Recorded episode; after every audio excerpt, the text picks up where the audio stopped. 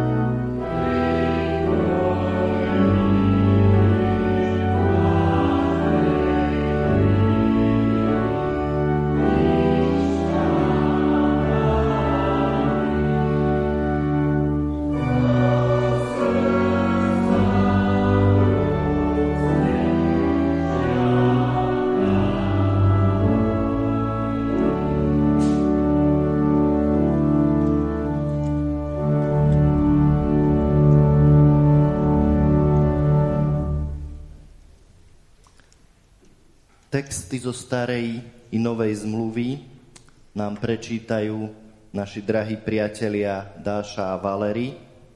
Potom poprosím sestru Ľubku Galániovú o modlitbu.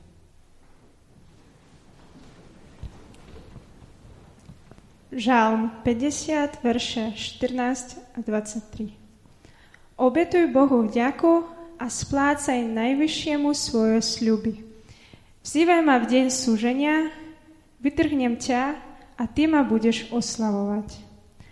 Lež bezbožnému vraví Boh. Akým právom odriekaš moje ustanovenia a berieš do úst moju zmluvu? Keď nenavidíš napomenutie a moje slova hádzeš za seba, keď vidíš zlodeja, držíš s ním a s cudzoložníkmi máš svoj podiel.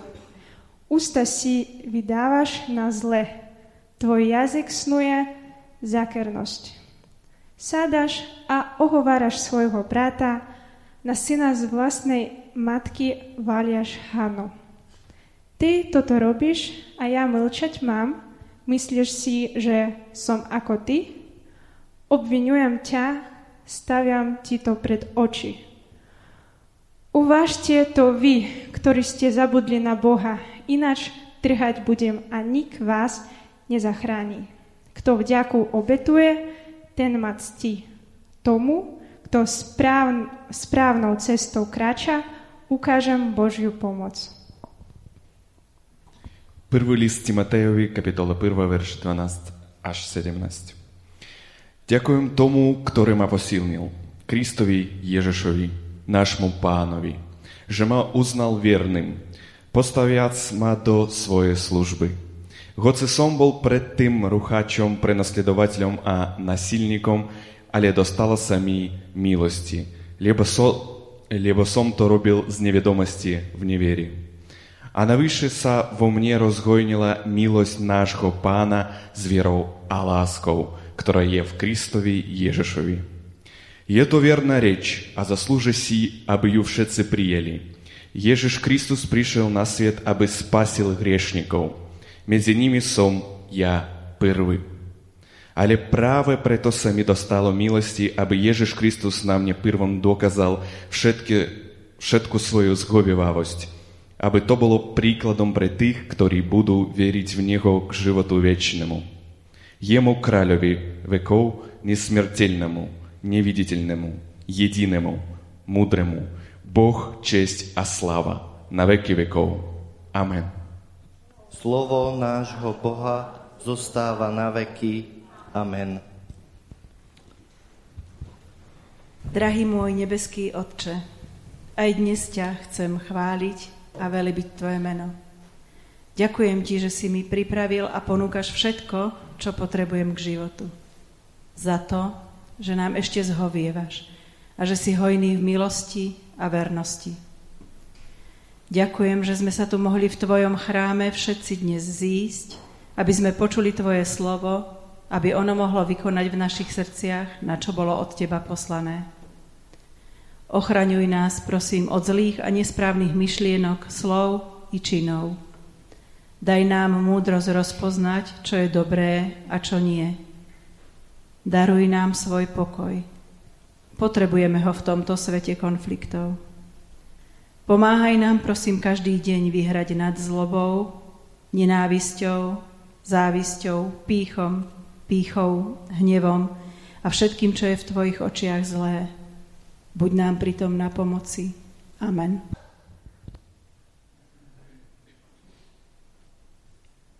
Teraz budeme teda spievať piesen číslo 459. 459.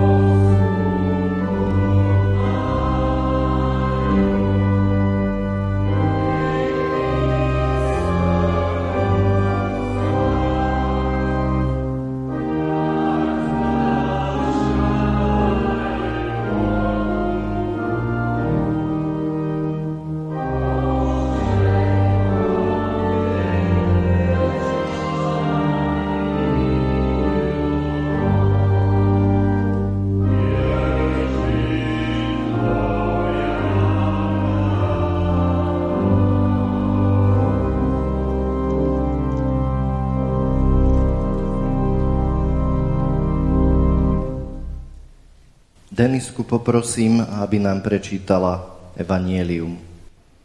Prečítam Evangelium z Lukáša, kapitola 24, verše 36 až 49. Keď o tomto hovorili, postavil sa on sám medzi nimi a riekol im, pokoj vám. Poľakaní a zdesení sa domnievali, že vidia ducha. I povedal im, čo ste prestrašení a prečo sa vám rodia v srdci pochybnosti? Pozrite na moje ruky a nohy, že som to ja. Dotknite sa ma a presvedčte sa, že duch nemá kosti a meso, ako vidíte, že ja mám. Keď to hovoril, ukázal im ruky a nohy. A keď od radosti ešte neverili a divili sa, povedal im, či máte tu niečo zjesť? Podali mu kúsok pečenej ryby a plást medu. Vzal teda a jedol pred nimi, hovoriac im. Toto sú moje slová, ktoré som vám hovoril, keď som ešte bol s vami, že sa všetko musí splniť, čo je napísané o mne v zákone Mojžišovom, v prorokoch a v žálmoch. Vtedy im otvoril rozum, aby pochopili písma. Riekol im, tak je napísané, že Kristus musel trpieť a na tretí deň vstať z mŕtvych a že sa musí kázať v jeho mene pokánie na odpustenie hriechov všetkým národom, počnúc od Jeruzalema. Vy ste svetkovia toho. A hľa, posielam na vás zasľúbenie Otcovo. Vy však zostaňte v meste, kým nebudete vystrojení mocou z výsosti. Teraz budeme spievať pieseň číslo 257. Thank you.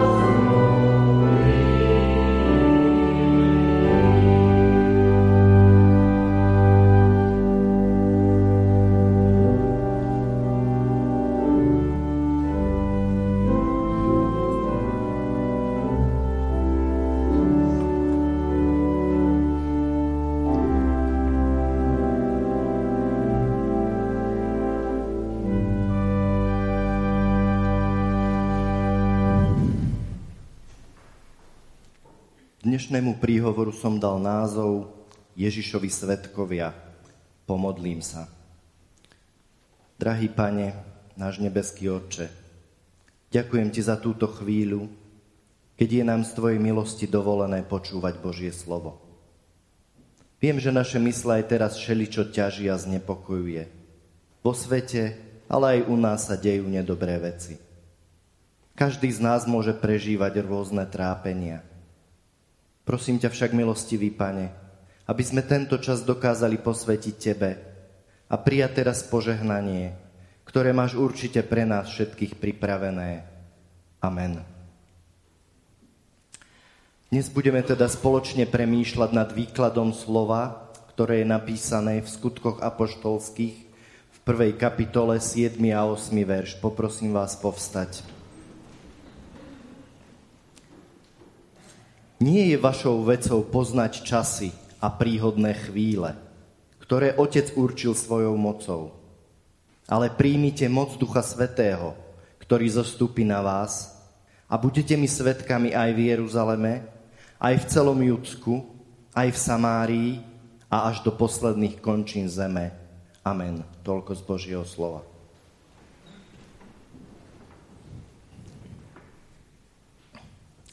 Pre ľudí bolo oddávna lákavé snažiť sa predpovedať budúcnosť. Mágovia a čarodejníci mali svoje kryštálové gule, z ktorých vraj vedeli vyčítať, čo sa stane. Možno sa divíte, ale rôznych vešcov ľudia vyhľadávajú i dodnes. V súčasnosti sa ale aj vedeckejšími metódami snažíme zistiť, čo sa v najbližšom či aj vzdialenejšom čase udeje. Existujú napríklad rôzne ekonomické analýzy toho, čo má prísť, ktoré niekedy vychádzajú, ale veľakrát nie. Napríklad ani túto šialenú infláciu a energetickú krízu čo sme teraz všetci jej svetkami, viac menej nikto z renovovaných ekonómov nepredvídal.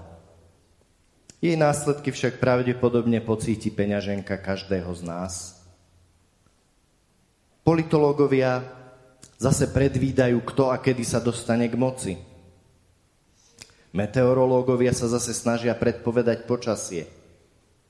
Napriek tomu, že oproti minulosti majú výkonné počítače, družice, radary, a kopu iných prístrojov, často sa mília. Od lekárov chcú zase ľudia poznať prognózu zdravotného stavu a jednotlivých chorôb.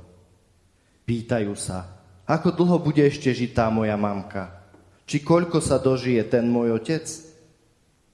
Ani neviete, ako ťažko sa odpoveda na takéto otázky. Aj my lekári musíme pokorne priznať, že toto je naozaj v rukách Božích. Nevieme to totiž vždy presne určiť. Respektíve skoro nikdy. Platí to biblické, že nevieme dňa ani hodiny, kedy príde náš čas a opustíme tento svet. Aj v duchovnej teologickej oblasti niektorí neodolali pokušeniu pátrať po tom, čo príde a kedy to príde. Populárne bolo napríklad predpovedať koniec sveta, hoci pán Ježiš, keď bol tu na zemi, povedal, že ani on sám to nevie. No a o tom dni a o hodine nevie nikto. Ani nebeský anieli, ani syn, ale jedine otec. Matúš 24.36. Je preto veľmi zvláštne až zarážajúce, že niektorí ľudia našli v sebe tú píchu vypočítať tento dátum. A nebolo ich v histórii málo. Zatiaľ sa to ale nikomu z nich nepodarilo. Vyšli iba na posmech po uplynutí nesprávne určeného dátumu. Zatiaľ tento svet trvá, ako aj doba milosti a šanca zachrániť sa. Vďaka Bohu za to. Na druhej strane je pravda, že Boh zjavoval svojim prorokom budúce veci. Išlo však o nadprirodzené pôsobenie Božieho ducha, nie o ľudskú šikovnosť či ambície – O tie ide aby ak v prípade falošných prorokov. V Biblii nájdeme viacero takých aj takých príkladov. U Božích prorokov to ale bolo spojené s výzvou k pokániu, odvráteniu sa od zlých vecí a s výzvou na obrátenie sa k pánovi. Tak to bolo aj v prípade Sodomy Gomory, proroka Jonáša, či aj v prípade proroctiev o príchode spasiteľa sveta. Nikdy nešlo iba o to urobiť nejakú senzáciu, ktorá by ľudí fascinovala, alebo naopak ich uviedla do nejakého falošného pokoja. Vždy išlo o dosiahnutie úplnej zmeny v životoch príjimateľov proroctiev. Podľa posledných slov pána Ježiša, ktoré povedal na tejto zemi, keď sa lúčil so svojimi učeníkmi, sa teda ani my nemáme hrať na nejakých duchovných meteorológov či vizionárov, ale byť mu svetkami. Čo to vlastne znamená byť svedok? Podľa krátkeho slovníka slovenského jazyka je svedok ten, kto pravdivo o niekom či o niečom svedčí. Falošný svedok je ten, čo vypovedá nepravdu. Pravdivý svedok zachraňuje život, kto vraví lož, je podvodník. Príslovia 14.25. Svedok je aj ten, kto je prítomný pri dôležitom konaní, aby ho dosvedčil, overil. Napríklad na súde, pri sobáši či pri závete – Svedok je teda dôležitý až nezastupiteľný článok pri vykonávaní spravodlivosti. Svedectvo môže pomôcť k tomu, aby niekto dostal zaslúžený trest, iného môže zase od trestu oslobodiť. Očitý svedok je osobne prítomný pozorovateľ istej udalosti. Korunný svedok je hlavný svedok, na ktorého svedectve najviac záleží. Týmto korunným svetkom v kauze Evanielia nie je samozrejme nik iný ako sám Pán Ježiš Kristus, ktorého písmo nazýva verný a pravý svedok, počiatok Božieho stvorenia. Zjavenie Jána 3.14. On je ten, ktorý svojou obeťou na kríži a svojim zmrtvých staním dosvedčil a overil pravdivosť Božieho slova. Platnosť Božích zaslúbení ako aj pravosť samotného Evanielia. On vydáva to najlepšie svedectvo, aký náš Boh v skutočnosti je. On totiž bol a stále je milosrdný, láskavý a milujúci. Neprikazuje ľuďom, aby sa navzájom zabíjali, aby spolu viedli vojny, či robili si zle. Práve naopak. Prikazuje pomáhať každému, čo našu pomoc potrebuje – dokonca milovať svojich nepriateľov, čo až odporuje prirodzenej ľudskej logike. Pán Ježiš nám dokonale ukázal, aký je Boží charakter. Pán Boh sa samozrejme prihováral aj ľudu starej zmluvy. Málo z nich však rozumelo, čo Boh hovorí. Takmer nik ho naozaj nepoznal a málo kto sa mohol vôbec k nemu priblížiť. Všetok ľud spozoroval hrmenie, blesky, zvuk trúby a dymiaci vrch. Keď to ľud videl, zachvel sa od strachu a zostal stáť opodiaľ. Vtedy povedali Mojžišovi, hovor ty s nami a budeme počúvať. Nech nehovorí s nami Boh, aby sme nezomreli. Druhá kniha Mojžišova 20, 18, 19. Stále hovoríme samozrejme o tom istom Bohu. Avšak keby sme o hospodinovi vôbec nič nevedeli, a mali by sme iba svedectvo starého zákona, asi by sme ani my celkom nepochopili, aký Boh naozaj je. My ako ľud novej zmluvy však máme tú obrovskú výhodu, že sa nám Boh dáva všetkým poznať, a to v osobe pána Ježiša. On prehovorí ku každému, kto je ochotný otvoriť mu srdce a počúvať. Mnohorazí a rozličným spôsobom hovoril Boh voľa kedy otcom skrze prorokov. Na sklonku týchto dní prehovoril k nám v synovi, li Židom 1.1.2. Ježiš je práve to jediné meno, o ktorom máme svedčiť. Všelijakých bohov je totiž veľa. Myslím tých s malým B. Ale iba Ježiš Kristus je ten pravý Boh, ktorý sa stal človekom. Nemôžeme ho teda predstavovať len ako dobrého učiteľa, proroka či nositeľa morálky. To by bolo neúplné, až klamlivé svedectvo. Ale prečo spomínam také pre vás určite samozrejme veci? Napríklad aj preto, že tu existuje jedna náboženská skupina, alebo ak chcete sekta, ktorá si dala honosný názov, že svetkovia Jehovovi. Určite sa ste sa s nimi už niekedy stretli. Kedy si chodievali vo dvojici od dverí k dverám. Neviem, či tak robia i doteraz. Bolo to už pred viac rokmi, keď som sa s nimi rozprával.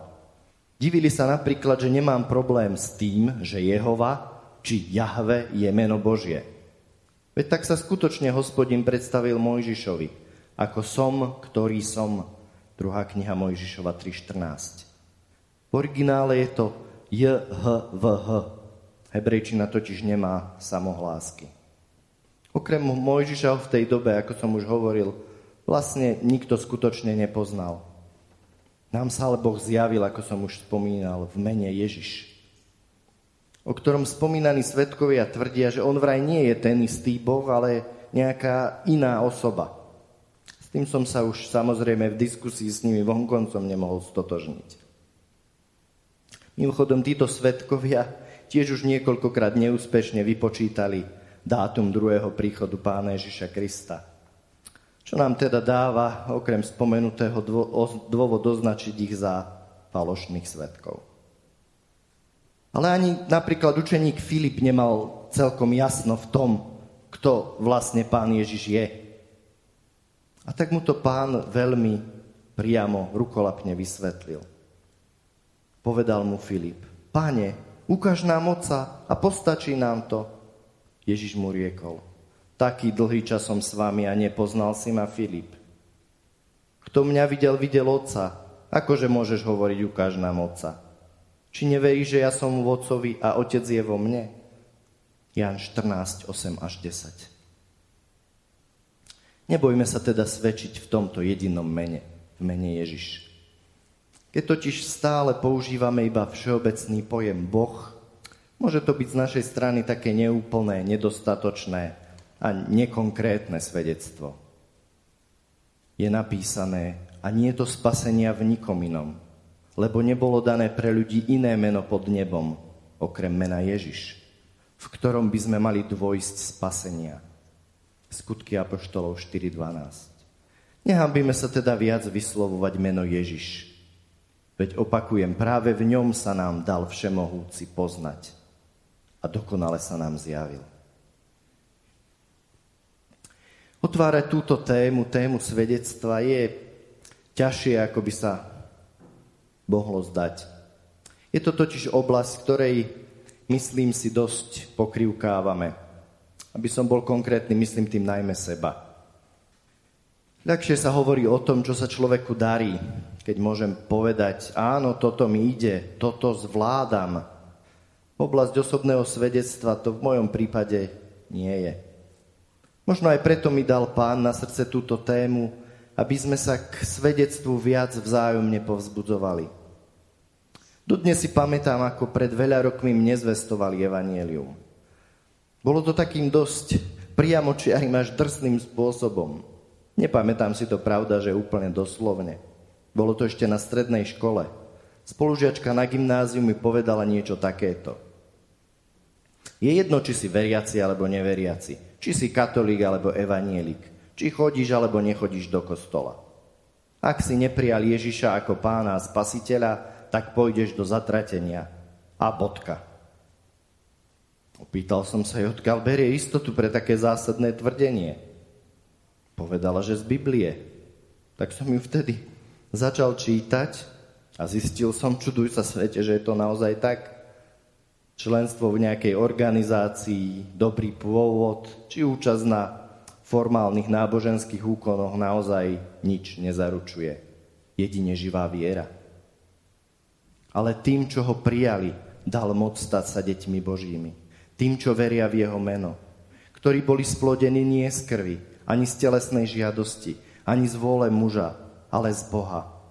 Jan 1, 12, 13.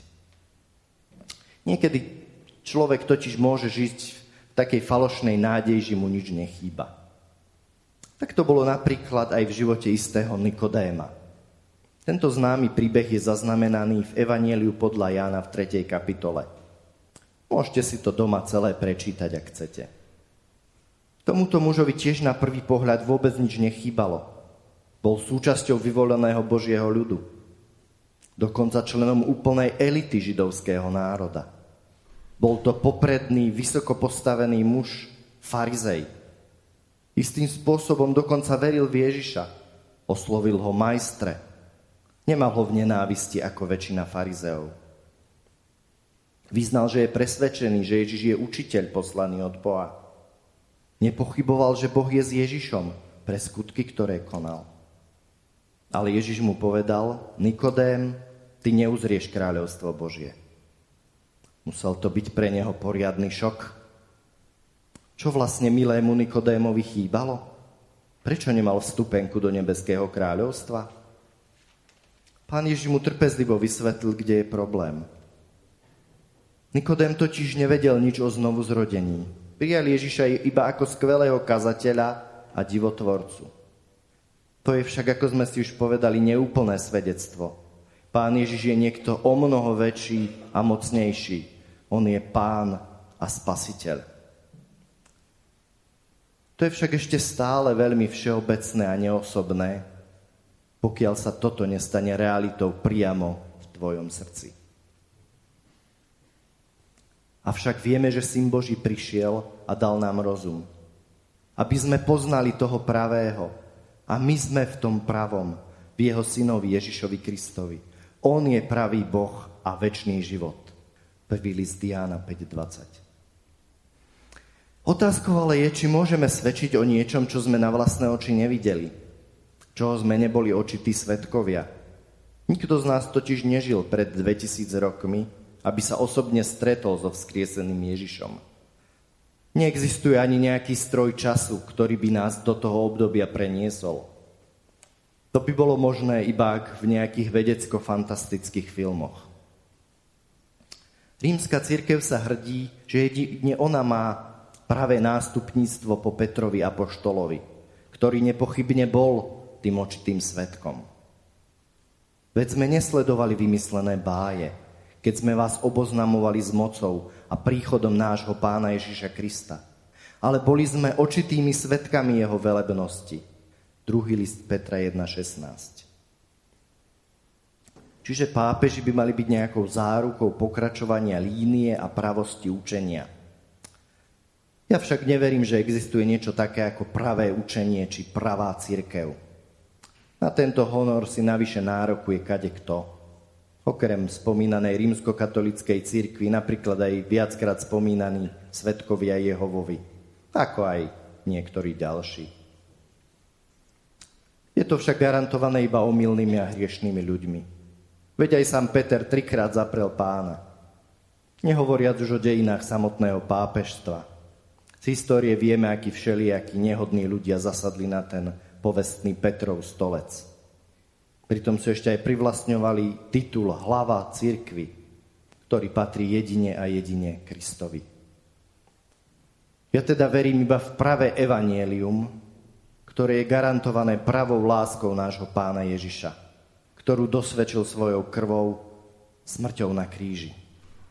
A toto posolstvo mnohých očitých svetkov sa skrze niekoľko generácií kresťanov dostalo až sem, ku každému z nás. Neposlednom rade tu máme Bibliu. Ako svedectvo, písomný dôkaz, testament, ktorý nám zanechal náš pán.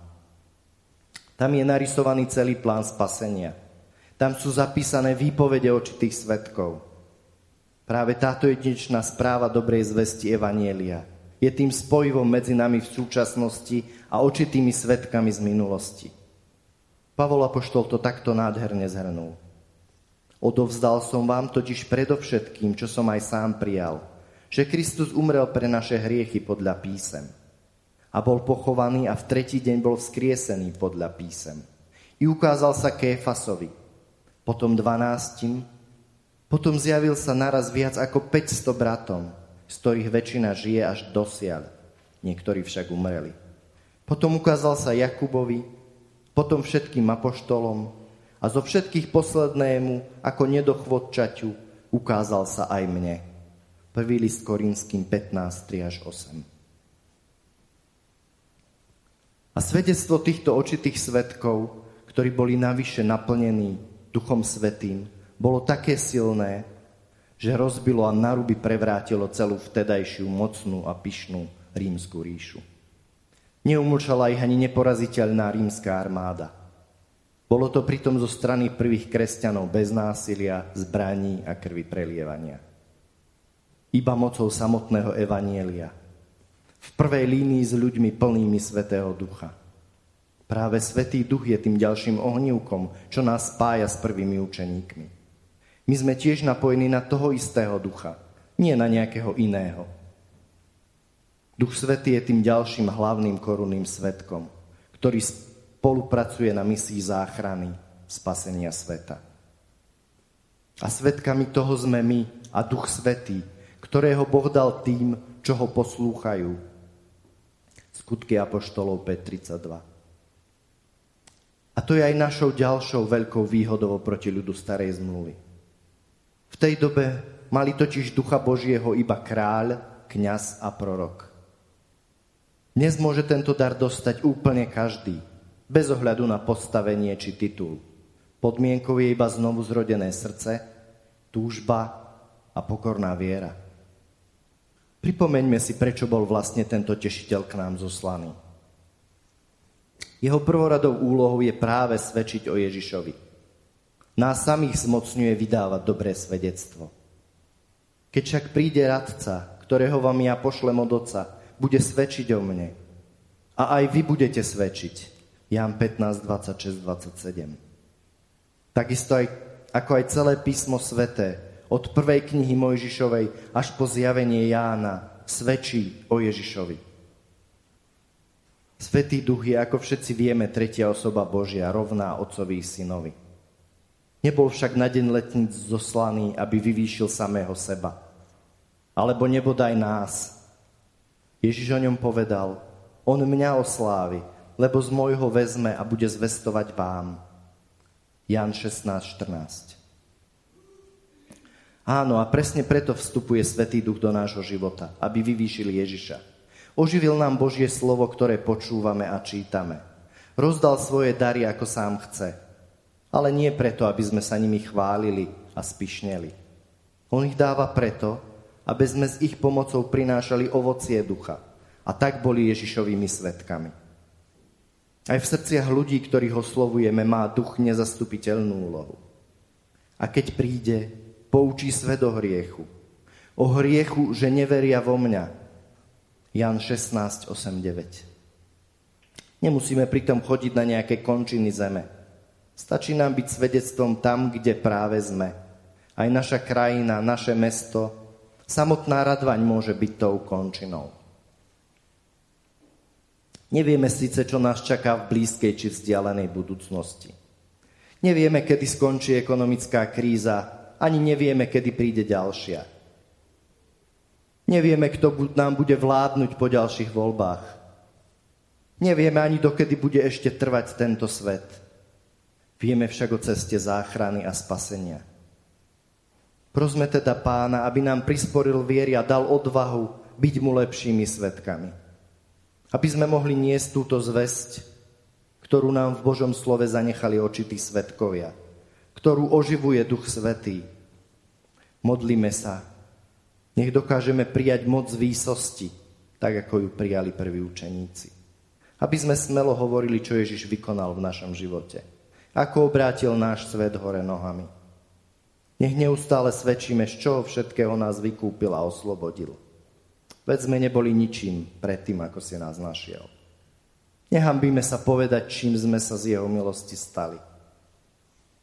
A učme aj naše deti poznávať živého, skutočného pána Ježiša. Amen. Teraz by som tu mal niekoľko oznamov, najdôležitejší asi je, že budúcu nedeľu, to je 25.9., nám príde poslúžiť slovom brat Marian Kaňuch, zborový farář zo Žiliny. A tento istý deň, čiže opakujem 25. septembra, po obede, ak pán dovolí, budeme mať tu na fare zborový deň pozvánky by mali byť pod vežou. A aj na tomto zborovom dni, teda popoludní, nám tiež bude kázať brat Marian Kaňuch. Všetci ste samozrejme srdečne pozvaní. Vo štvrtok bude biblická hodina, v piatok bude príprava konfirmandov, dorast, ako aj ostatné aktivity v zvyčajných časoch. Budem sa modliť. Drahý pane, ďakujem ti za tú milosť, že si sa nám dal poznať v mene Ježiš. Vďaka ti za dar viery, istotu spasenia a nádej na väčší život. Daj prosím, nech svoju budúcnosť hľadáme vždy iba u teba, v tvojom kráľovstve. Prosím aj za všetkých našich blízkych, najmä za naše deti, aby našli cestu záchrany. Prosím, nech my nie sme tomu prekážkou. Ďakujem ti aj za toto spoločenstvo, kde sa môžeme vzájomne zdieľať a povzbudzovať. Naplňaj nás, prosím, neustále svojim duchom, aby sme mali viac smelosti k svedectvu.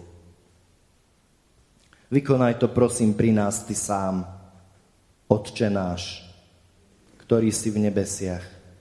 Posved sa meno Tvoje, príď kráľovstvo Tvoje, buď vôľa Tvoja, ako v nebi, tak i na zemi. Chlieb náš každodenný daj nám dnes a odpúsť nám viny naše, ako aj my odpúšťame vinníkom svojim. I neuvod nás do pokušenia, ale zbav nás zlého. Lebo Tvoje kráľovstvo, i moc, i sláva na veky. Sláva Bohu, Otcu, i Synu, i Duchu Svetému, ako bola na počiatku, i teraz, i vždycky, i na veky vekov. Amen budeme spievať na záver pieseň číslo 465. Pieseň číslo 465.